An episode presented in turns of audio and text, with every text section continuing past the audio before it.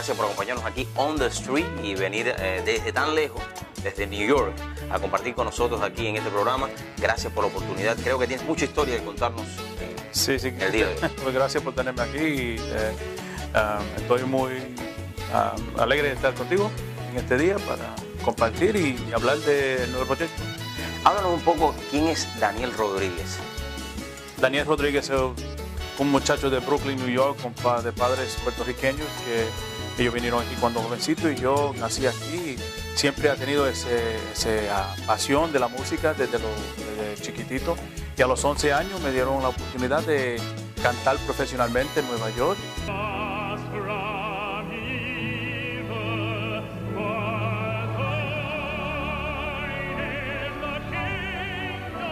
Después de comenzaste tu carrera como cantante, te viste un poco, pudiéramos decirlo de esta manera, un poco forzado buscar una, algo que te pudiera mantener tu familia, porque a los 19 años tener un bebé no es nada fácil.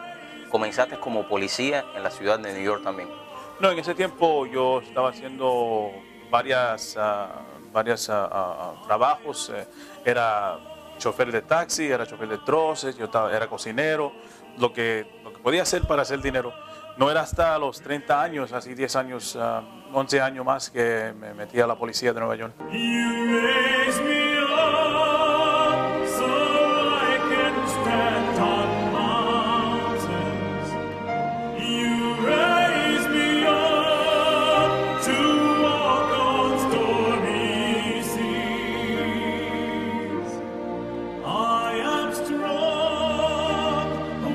¿Qué significó para ti eh, ser policía de la ciudad de New York eh, en esos momentos en los mm, cuales vamos a recordar el 9-11? Eh, me imagino que debe haber sido algo muy fuerte para ti, ¿no? Sí, para mí fue algo horrible, pero también algo muy fuerte para mi carrera, para mi, para, para mi, mi vida, porque yo era policía ese día cuando cayeron las Torres Gemelas y, y yo vi todo, lo, todo eso, todo lo horrible que estaba pasando ese día. Eh, pero yo sabía que yo tenía algo especial que yo quería darle para ese momento. Yo estaba trabajando allá en Ground Zero con, la- con- con mis, con mis compañeros, con otro policía, pero yo era el cantante oficial de la policía de Nueva York y yo he estado cantando para, para la policía ya hace muchos años. Pues fue después de ese día, en, en, yo creo que el junio 26, que hicieron un Prayer for America en Yankee Stadium, que estaba Oprah, estaba Plácido Domingo, estaba Bette Midler, y estaban cantando y me, el alcalde de Nueva York me llamó a mí para que yo cantara el himno nacional ahí en ese momento. Y eso fue para mí un momento que cuando mi, mi vida ah, cambió, porque yo siempre estaba buscando una carrera en la música y en, en ese momento ya sabía que yo era, era, una bendición y una llamada.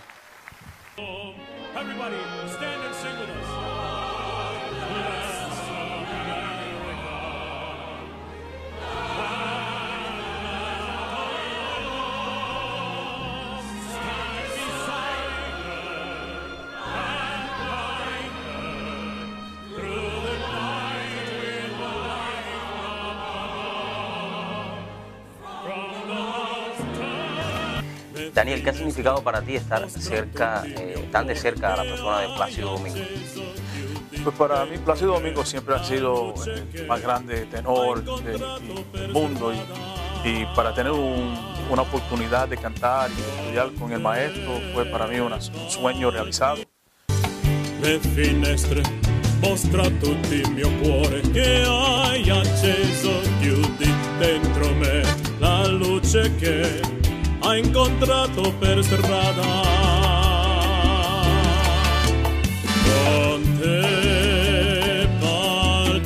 significado esta producción para ti? Esta es la última producción que les presentas a todos los que te siguen. Pues para mí es un sueño que desde pequeñito siempre quería cantar las canciones que me enseñaba mi papá, que cantaba mi abuelo, que los dos tenían tremenda voz. Y yo siempre pensaba que un día iba a grabarle esas canciones. eh, cuando yo era pequeñito oía ah, Daniel, si te pidiera que cantaras algo aquí ahora mismo a capela, ¿lo pudieras hacer? sí, cómo no. A ver, ¿cuál es uno de esos temas que más eh, te llama la atención y que puedes cantar a capela? Algo a capela, vamos a una de las canciones, eh, Júrame, de María Grevel, que dice, ah, Júrame que aunque pase mucho tiempo, nunca olvidaré el momento en que yo te conocí. Mírame, pues no hay nada más profundo ni más grande en este mundo que el cariño que te di. Bésame con un beso enamorado como nadie me ha besado desde el día en que nací. Quiéreme, quiéreme hasta la locura y así sabrás la amargura que estoy sufriendo por ti. Increíble, ¿no? Increíble. Así que eh, gracias, gracias por compartir con nosotros aquí On the Street. On the Street, gracias. Gracias. Vissuto con te, adesso sì li vivrò con te.